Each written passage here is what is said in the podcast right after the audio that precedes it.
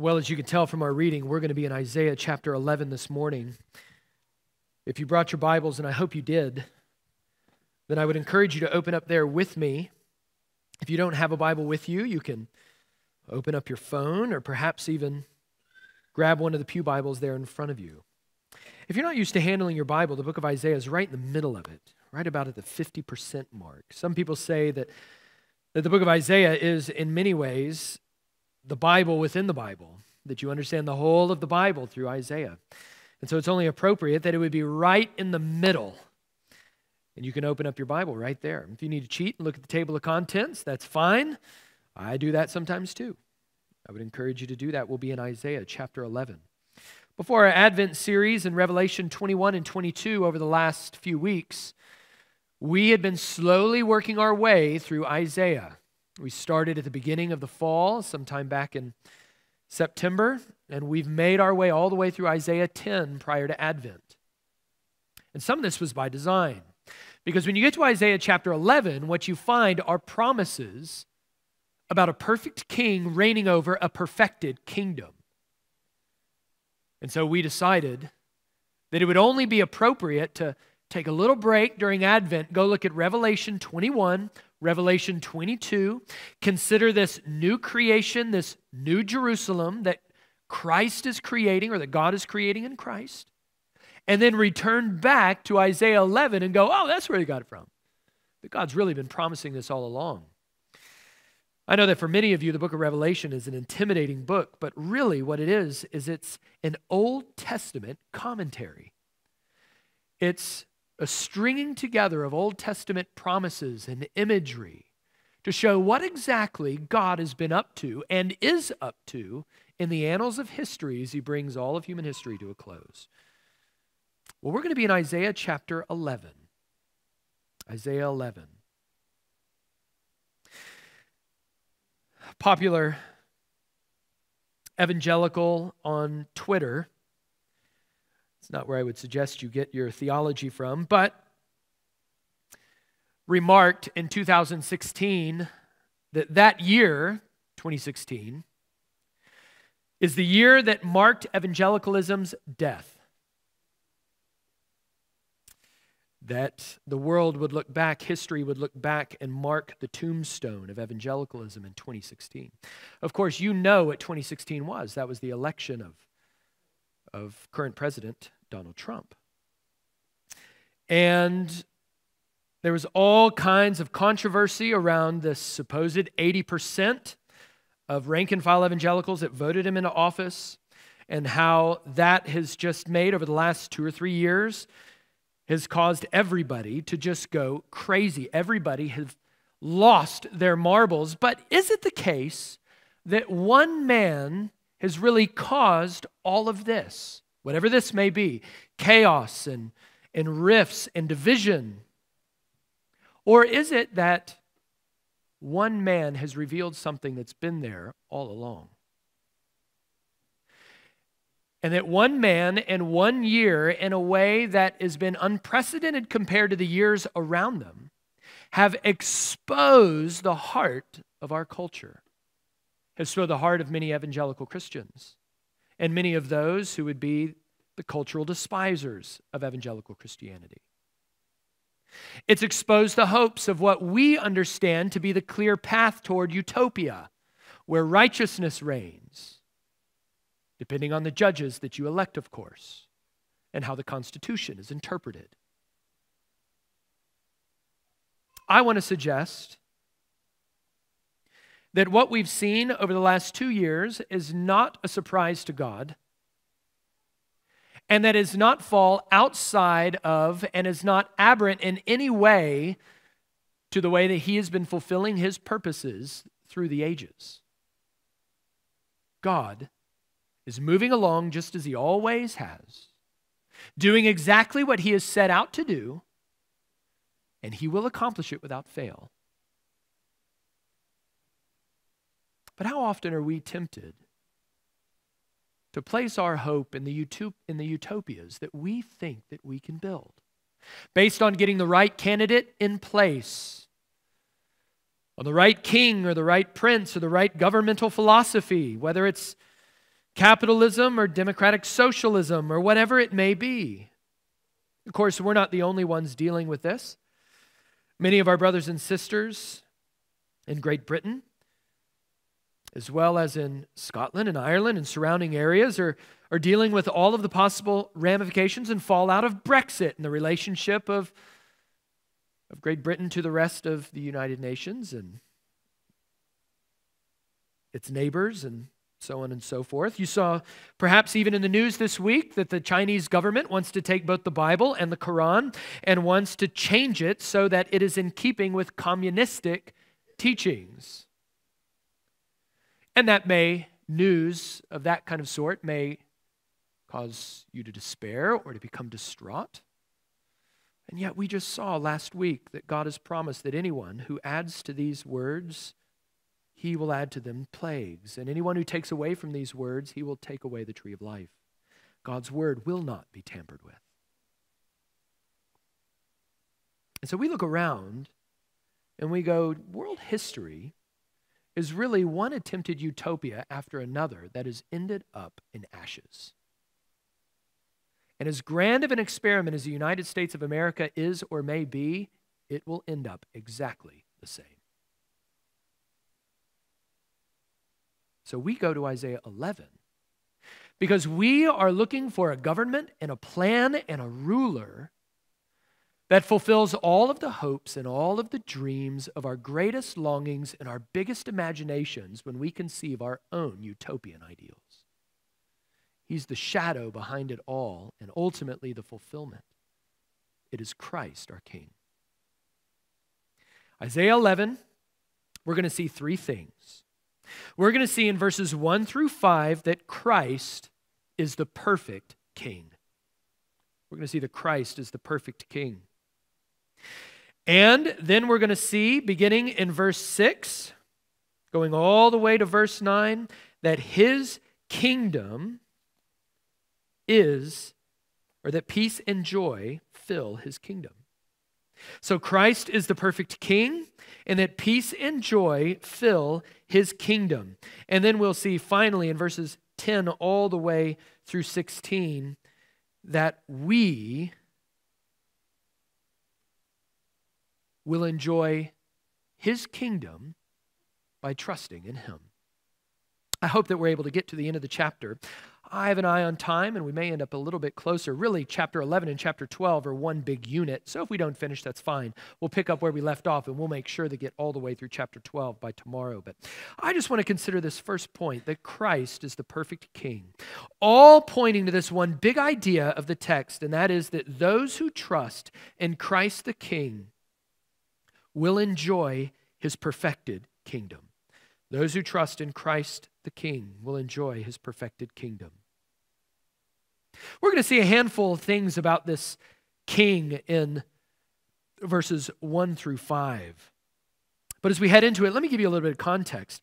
Isaiah 10, if you remember, gives us a picture of God chopping down a giant forest of human arrogance and of human oppression.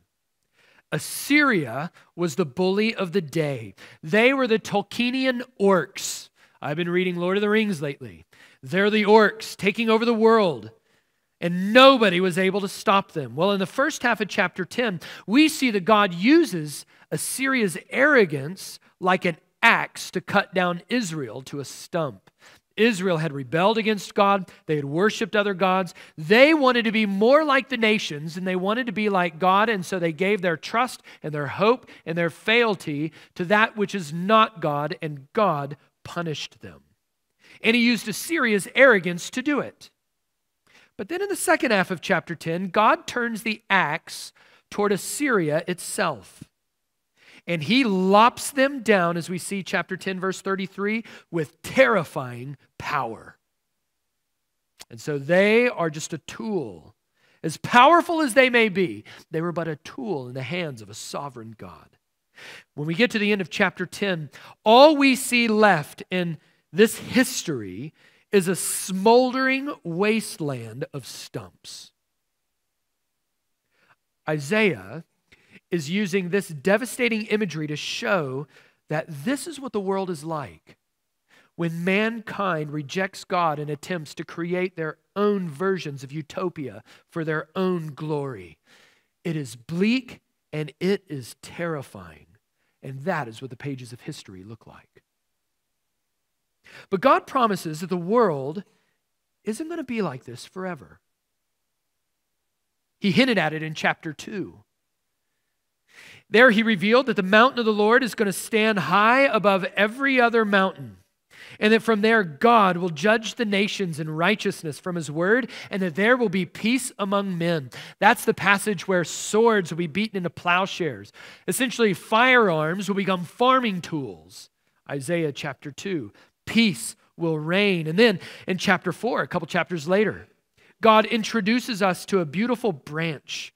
And that branch, he says, is going to bear fruit, and that fruit is going to be the pride of, of God's people. And its fruit, these fruit, that fruit is specifically going to be a people that he has redeemed and he has cleansed from sin. And this branch is going to one day cause them to dwell with God as a bride dwells with her husband. And God is going to be their refuge, and God will be their shelter. They are going to be forever loved, and they are going to be forever safe. That was chapter 4. And then here in chapter 11, we find the, the lengthiest discourse on God's gracious goal of a new creation and a new people that we've seen thus far in the book of Isaiah. That here in chapter 11, in the midst of a wasteland of smoldering stumps, that's the end of chapter 10, the branch appears, and it's the Messiah. And it's a wondrous vision of the perfect king reigning over his perfected kingdom. What Isaiah is talking about, what he's hinting at, what he's pointing toward is Jesus. So, here in the first five verses, Isaiah is going to give us no less than four things that are going to be true about this king. No, four things that are true about Jesus, the Messiah. We see beginning in verse 1 that he is not what we expect.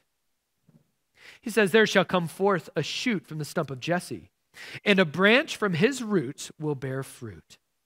Well, I've already just briefly explained that a shoot from a stump builds on this forest imagery from Isaiah chapter 10. And we have a picture of the human race essentially as an ecological disaster. The entire forest has been cut down with one swing of God's axe and all we see are stumps. So by the end of chapter 2, there is no movement, there is no life, there is no sound, there are no birds fitting from limb to limb.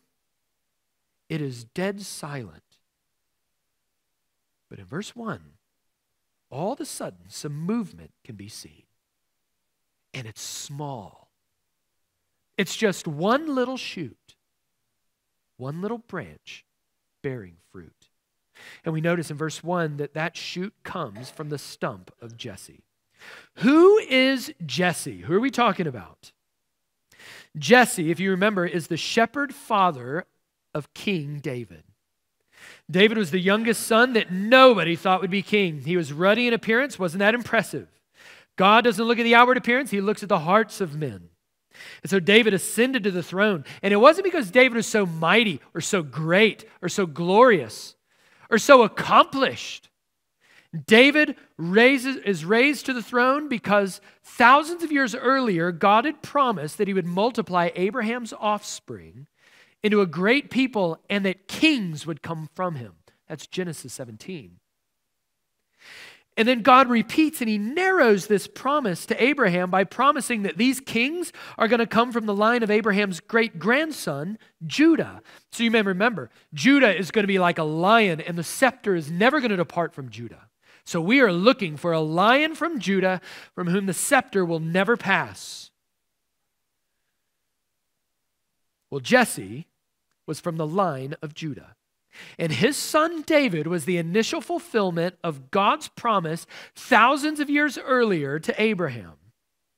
And now I say initial because David wasn't the final fulfillment of God's promise to Abraham. He was but another step in an even greater plan. And so when David becomes king, God narrows the promise further. He gave it to Abraham, he narrowed it to Jacob, who gave it to Judah, and now he's going to narrow it further with David. And he's going to promise. He's going to promise David, David, this son of Abraham and this son of Judah, that his offspring would be king and that his throne would be an everlasting throne and that the scepter would never depart from him. Well, that promise appears at first glance to be fulfilled in Solomon because Solomon brings in the golden age of Israel. Oh, what a glorious king! But it doesn't last. Solomon ends up dying. It's not everlasting. And his sons ended up being corrupted. The kingdom is divided. And the throne is defeated, or so it seems. Many years later, another son of Jesse would come. And like David, he wouldn't be very impressive to look at. He wouldn't come from a prominent family, and he will be easily overlooked and he will be easily over- underestimated. And the reason for this, or rather, into this smoldering stump of human history, in an obscure part of the Roman Empire almost 2,000 years ago, we see, according to Isaiah 9 6, that a child was born. A, nobody noticed. And God wants us to know in this. In this first verse, in this, in this idea of us overlooking and underestimating this king who comes in a manner that, that we totally do not expect, he wants us to know where we are to find hope for the world. It's not in the halls of political power. It's not in any laboratory of medicine or science. It's not in any technological advancement. And it's not going to be any new insight from the lecture halls of philosophy.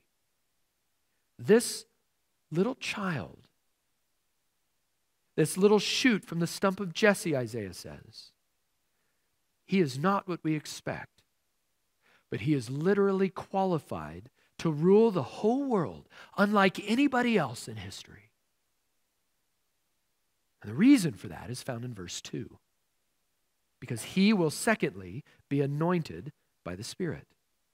Look at verse 2. And the Spirit of the Lord will rest upon him the Spirit of wisdom and understanding, the Spirit of counsel and might, the Spirit of knowledge and the fear of the Lord the man Jesus had the greatest anointing of the Holy Spirit in the history of the human race. Luke's gospel tells us that he was full of the Holy Spirit. In fact, later in that chapter, Luke 4, he quotes Isaiah, a prophecy that comes from later in Isaiah, and says that he has that the Holy Spirit has come upon him so that he might proclaim freedom to the slaves. He has come proclaiming liberty. That is the gospel. He is full of the Holy Spirit. And this power that he's been anointed with, is the power by which he will remake the entire world. It's the power by which the original creation was created, and it's the power by which the new creation will be created. What human would have ever thought of that strategy for remaking the world? You see, God doesn't stoop to the weakness of human strength or the foolishness of human wisdom. God always outperforms our power by the most underrated, undervalued power in the history of the world, and that is His Holy Spirit. Here's what this means. Verse 2 that Jesus Christ has the spirit of wisdom and understanding for leadership. He's the ultimate leader. He has the spirit of counsel and of might for war. He will have decisive victory over his enemies. And Jesus Christ has the spirit of knowledge and the fear of the Lord for holiness. He has a righteousness that is so great that it will be able to be imparted to his people, that they would be righteous as he is righteous. That unlike every other human conqueror, he comes as somebody with whom we have nothing to fear. that we can open up to his influence and his authority and his power with nothing to fear. We have everything to admire in him, and doing so will do us nothing but good. Nobody has ever gone out on a limb to obey Jesus' commands and come out a loser. Nobody ever has, and nobody ever will. Well, here in Isaiah 11 is the leader of every human heart that every human heart has been longing for. And it's Jesus. And it only keeps getting better in verses 3 and 4 because we see that this king, this perfect king, oh, he is passionate about justice. Look at verse 3. And his delight shall be in the fear of the Lord. He shall not judge by what his eyes see or decide disputes by what his ears hear. The activity of verse 3 that you see there is decided by the qualifications of verse 2. He is able to do in verse 3 these things because he is what he is in verse 2. And that is by virtue of the Spirit's anointing and power that Jesus Christ is wiser than every other person because he has the anointing of God on him. He operates from God's wisdom and not man's wisdom. Well, what does this tell us? What can we learn from this? It's telling us that the anointing of the Holy Spirit is not a blowout emotional experience. Rather, to be anointed by the Spirit is to be given spiritual insight and access to wisdom and understanding, otherwise, completely beyond our awareness. We didn't even know it existed unless the Spirit Himself reveals it to us. Some people, perhaps you're among them, you think Jesus is just a really nice person.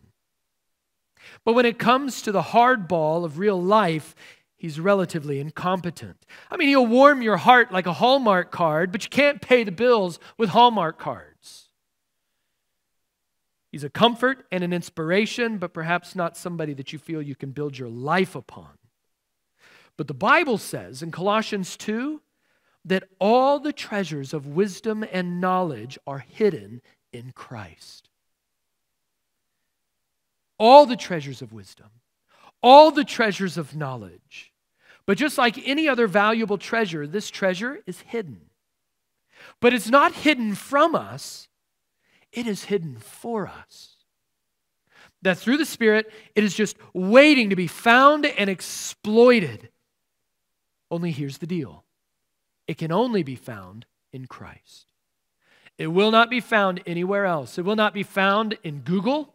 It will not be found in your spouse. It will not be found in any president from any party. It will not be found in any king or any philosopher. It can only be found in Christ.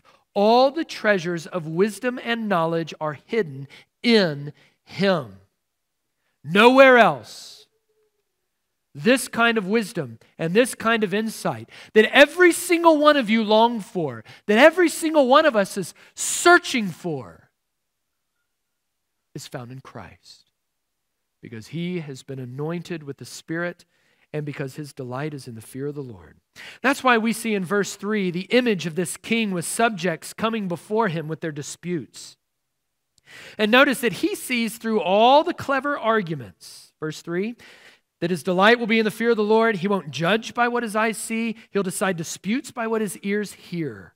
He sees through all clever arguments, and he's never going to be fooled by the sophistry that fools everybody else. That's because by the anointing of the Spirit, he's able to see beyond what everybody else sees. He's able to see beyond outward appearances. He's able to hear behind the clever arguments and the justifications into the very truth of things. He doesn't just see outward appearances. That's what everybody else sees. That's why we're so easily fooled, and that's why we so easily fool others. But he sees beyond that. He sees beyond outward appearances. He sees into every single human heart. And if we're honest with ourselves, that is both comforting and a little bit scary. When John saw Jesus, that is the Apostle John, when John saw Jesus, he said that Jesus had eyes like a flame of fire. That's Revelation 1. That he is able to see all things with utter and terrifying holiness.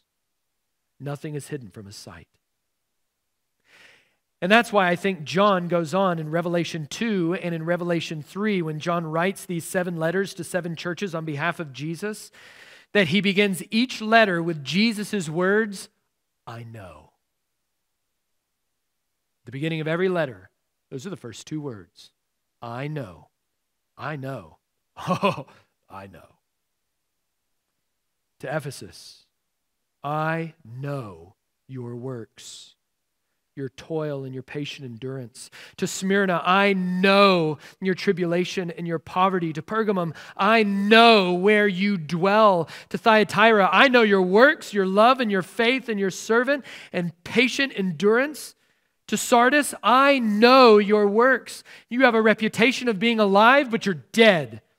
Only King Jesus can see that. To Philadelphia, I know your works. To Laodicea, I know your works. You are neither hot nor cold. You're lukewarm. I want to spew you out. I know that he has eyes like a flame of fire. Whatever it is that you're going through right now, whatever sin you're struggling with, whatever doubts you have, Jesus is telling you this morning, I know. You may be invisible from others, but I know what you're going through. You may be able to fool others, but I know your heart. I know your needs. I know how to take care of you. I'm here. Nobody's fooling me. I see past everything. I hear behind everything. It's okay. You can trust me. Lay it down. I am bearing your burden. Is that your Christ? How many clever human leaders? How many really smart people have been deceived and misled and caused injuries to others? Ah, oh, but Jesus Christ our Lord, He is of a genius on another level. Nobody can fool him. And it's because, according to verse 3, his delight is in the fear of the Lord. What is the beginning of knowledge? Beginning of wisdom, rather? Proverbs 9:10.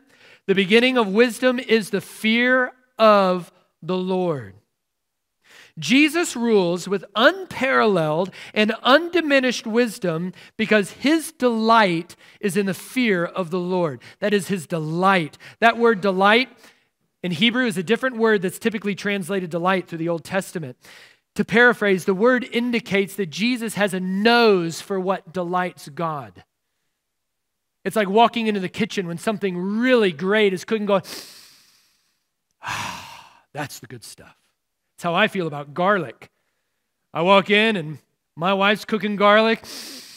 Oh, yeah, that's the good stuff. Well, that's the image of this word delight that Jesus, that's what God loves.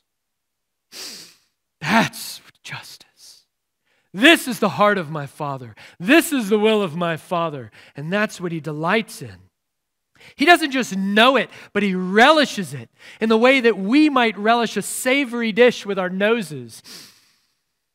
It's not just brain power, it's not just intellectual assent.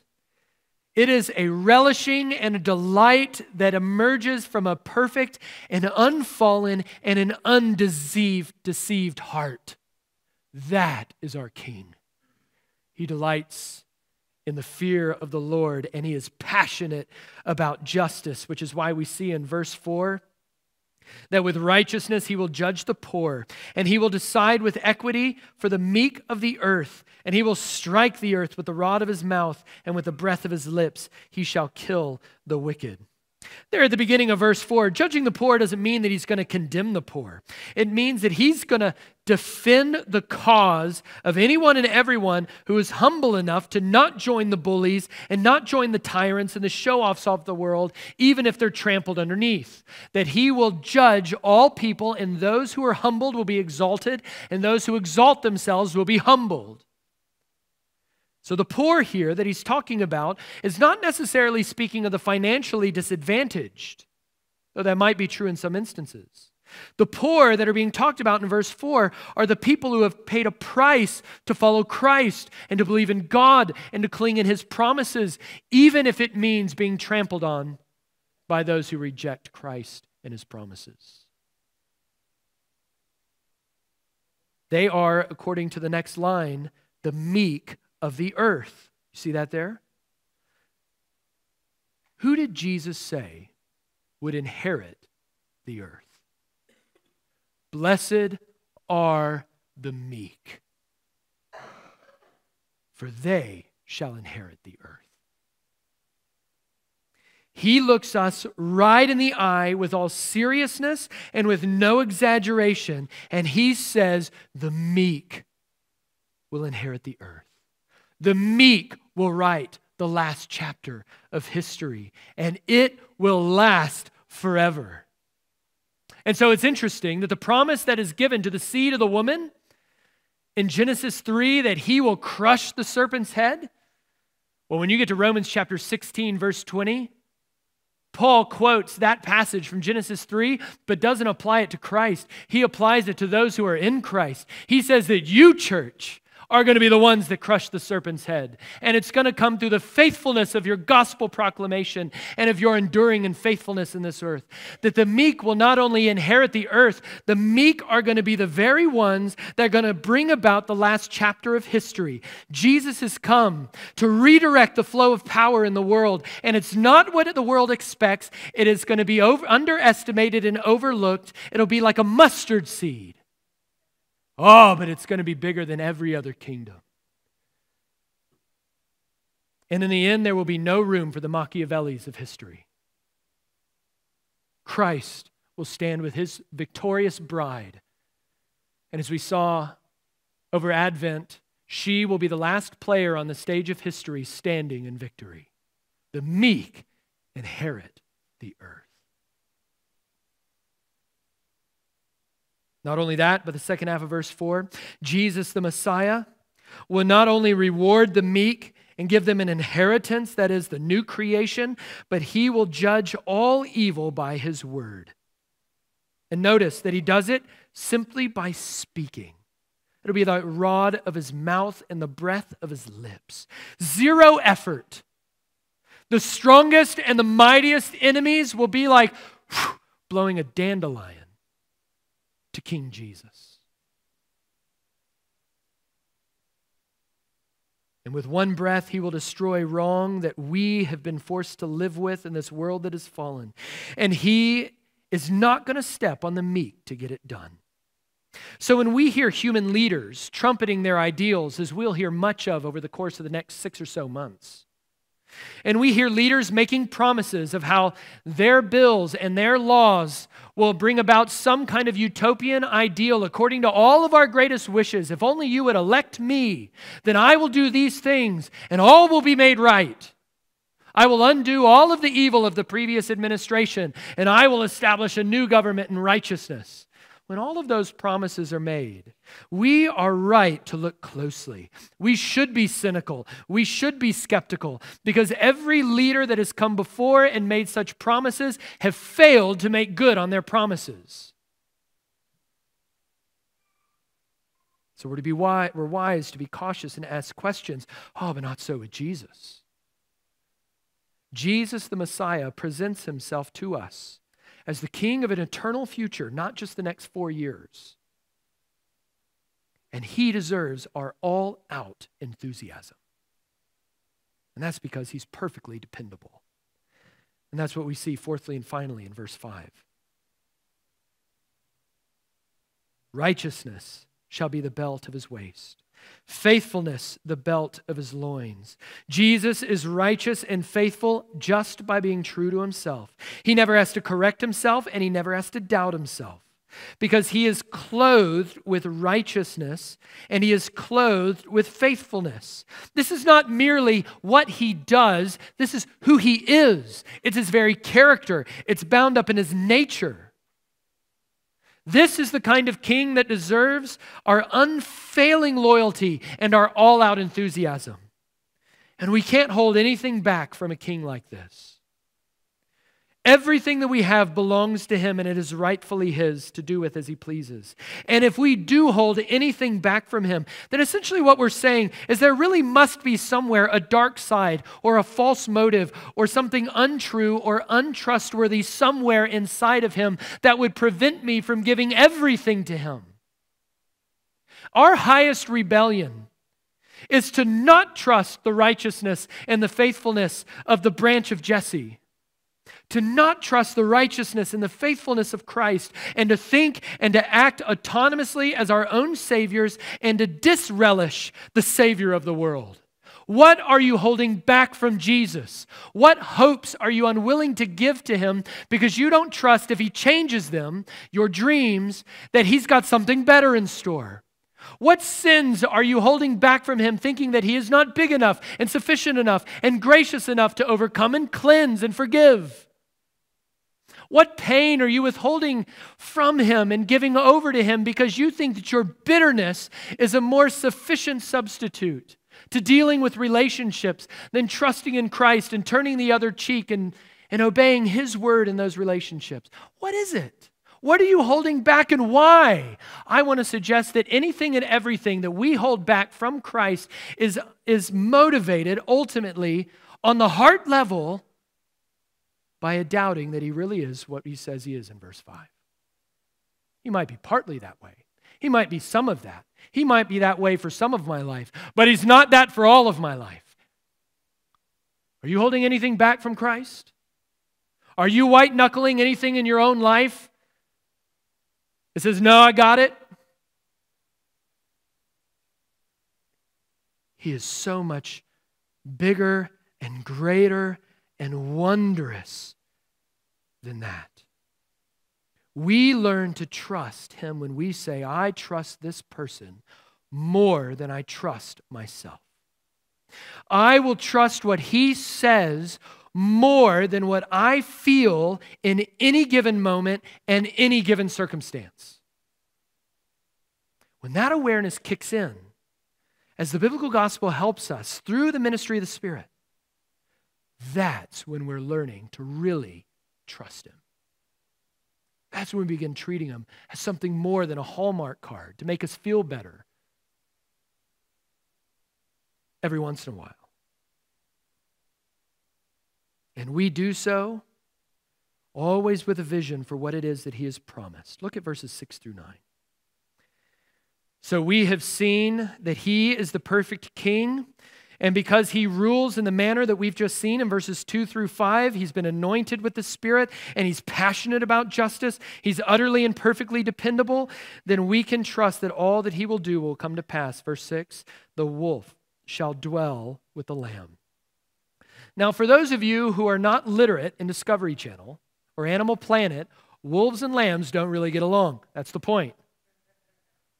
Those who don't get along and are at enmity with one another, one wants to devour the other, the one is running from the other. One tramples, the other gets trampled. Will they dwell now together? And the leopard shall lie down with the young goat. Same concept. The calf and the lion and the fattened calf together, and the little child shall lead them. Think about that. Little, helpless, vulnerable child will lead big, massive calves, will lead lions, and all of them together. And the cow and the bear shall graze, and their young shall lie down together, and the lion will eat straw like an ox. In other words, the lion isn't going to be hunting anymore, it's going to be eating hay out of a trough. You say, well, how does a lion survive off of hay? I don't know. It's just imagery. The point being that there is all enmity, all war, all bloodshed, all hostility ceases. And in verse 8, the nursing child plays over the hole of the cobra. And the weaned child shall put his hand on the adder's den. Have you ever seen a cobra? Have you ever been to the zoo and looked through and seen a cobra laying there or even coiled up or have his head raised? It's massive. Do you know cobras can be like six, seven, eight feet long? That's almost as tall as Dustin Baker. That's a big snake. Terrifying.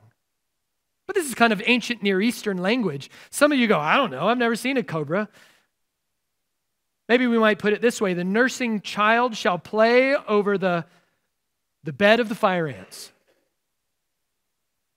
And the weaned child is going to put his hand right into the fire ant bed and he's never going to get bit. It's going to be utter peace and utter tranquility because verse 9 they shall not hurt or destroy in all of my holy mountain for the earth shall be full of the knowledge of the Lord as the waters cover the sea that's the peace that's the world that we've been longing for. It's not just going to happen through social evolution. Our human trends are not going to get us there. Nothing less than the upheaval of the second coming of Jesus Christ will bring this about. This new world, Isaiah just told us, will come about through righteous judgment. Christ loves this world. He has made this world. Christ owns this world, and He will make everything new. In fact, he refers to it, you see in verse 9, as my holy mountain. That when Jesus comes back to establish his kingdom, the entire world will be his holy mountain. This is speaking of the new heavens and the new earth. Christ is creating a world that far exceeds all of our utopias. Just scan these verses again, verses 6 through 9. He's coming to create a world without hurt. He is coming to create a world where no one will destroy, it will be without darkness. There'll be no false friendship, and there will be no forced laughter, no guilty consciences, no painful regrets. The very environment is going to breathe the peace and the glory of God, and we will never hurt again. And so here's what Isaiah wants us to see in verses 6 through 9 that the triumph of Jesus doesn't have us in the clouds playing harps with heavenly choirs. The victory of Jesus will transform this world we live in and everything human. It will be the restoring and the awakening and the purifying and the gladdening of all things. Have you ever wondered why we're commanded to eat and to drink and to do whatever we do to the glory of God? It's because that is what we're going to be doing a trillion years from now in the new heavens and the new earth.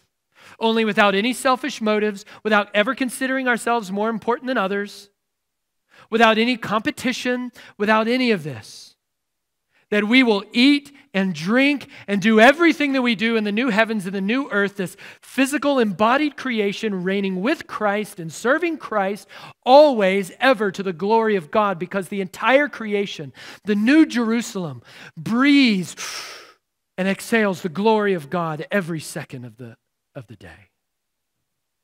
That is the glorious utopia that Christ is bringing about.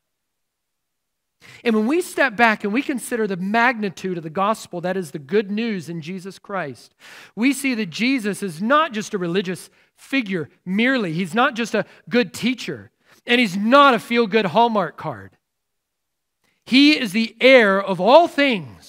And He is the leader that we have been waiting for. He's the leader that we dream about. He is the leader bringing about a government that every ideal constitution for every country that has ever been created has longed for, but has failed to bring about. It will only come in Christ. And that is what He has promised. The problem with the gospel is not that it's too small for us and our problems in our lives. The problem with the gospel is that it's too big and too audacious to fit even into the biggest dreams of our puny imaginations. We couldn't come up with it if we would, and we wouldn't if we could. Only Christ, in harmony with the will of his Father from eternity past, is bringing about something that so far exceeds our greatest dreams and we can believe it. Because on that first Easter Sunday, the resurrected Jesus displayed our future in history. You realize that's what the resurrection was. That's why Paul calls him a first fruits. He's the beginning of a big harvest that's about to come in. And he gives us a glimpse of the future. It's God's way of saying of his son, This is what I can do with all things human. That in the resurrection, it's God saying, admire him, follow him, desire him, and you will have and become like him, and he will give you a place in this new world. Verses 6 through 9. It will be yours. The meek will inherit this world. Amen? That is a glorious promise. And yet, the only thing standing between our present reality and this future reality is the command of God. The risen and exalted Jesus is on the edge of his throne. and he's ready. He is ready for the command of his Father. He is ready to come again. And he is ready to finish what he started as an insignificant shoot in Bethlehem 2,000 years ago. So, through the prophets like Isaiah, God is inviting us to put all of our happiness in this kingdom. And he is demanding with good and sufficient evidence that we do so. Because this is the only truth in the world. All other gospels are just slapdash mockeries of our longings. But Christ is a hope big enough to satisfy our greatest and deepest and most imaginative desires forever. And we, the members of North Point Church, we get to be a colony of the future kingdom in advance before he comes. That's why our church covenant, quoting the Bible, says, We will be eager to pursue the unity of the Spirit and the bond of peace that this church, along with every other faithful gospel preaching, gospel believing church, becomes now an outpost, an embassy of God's kingdom, where when you step on this soil, you see a peace and a unity unlike you see anywhere else, and we are eager to bring it about, even at the expense of our own desires and our own preferences and our own longings. We're willing to lay down our lives for brothers and sisters. We're willing to love those who are hard to love, and we're willing to sacrifice for those who require more than it feels like we have to give sometimes. Because that's what the church does. That we, as the members of this church, get to be a glimpse of a new creation where lions and lambs join together. Where powerful and weak are united in Christ. Where there is no longer slave, nor free, nor Jew, nor Greek, nor male, nor female, where all are one in Christ. Together, one in Christ. The lions don't just know the lambs, but the lions love the lambs. And the lambs don't just know the lions, but the lions love the lambs. Lions look at lambs and say, Oh, your wool looks so beautiful today. You look so great. Why don't you come sit next to me? And the lamb looks up at the lion as the lion roars and goes, Whoa, that was amazing. Do it again. It is a complete turning upside down and a reversal of the way that this world works. And we get to be the precursor the glimpse, the appetizer, the foretaste of that future reality. Because for all of us who are in Christ, the old is passing away and the new creation has come. We are new creations in Christ. We are the model home in the new neighborhood that God is building so that people can come in and see what it's like. That's the church. We're not just waiting for that which has not yet come. We are living in that which has already begun by the power of the anointed Christ and the proclamation of his word. And he who began a good work in you will bring it to completion at the day of Christ Jesus. And in that day, verse 10, all of the nations will come, and his resting place will be glorious. We will all be still, and we will know He is God. Friend, if you're here this morning and your heart is restless from a busy season, from loving stuff too much, from lamenting the stuff you didn't get but wanted, from looking at everything that everybody else around you has that you think, if only I could have that, then I would be happy? Oh, isn't that this season? It's in every window, in every commercial, it's in every ad that goes across your social media, it's everywhere to promote us to be discontent with this life. We have better news in the gospel. that though we may be meek in this world, that though the Lord may have us trampled on and despised, though the world may have us rejected, though we may see, be insignificant and often overlooked, we have been blessed with every spiritual blessing in the heavenly places in Christ, and that we have rest in Him. I wonder for your restless heart, for those of you who have been anxious, are you holding anything back from Christ? And do you trust? Do you believe? Do you hope that his resting place is glorious? More glorious than any other resting place there is. That his resting place is glorious. Oh, let us trust in this little shoot of Jesse seemingly insignificant, easily overlooked, hardly believable. This little speck of life and of breath and of fruitfulness in the midst of a world that has been hewn down and destroyed, of smoldering stumps. That is Christ. He's all we've got. Let's cling to him.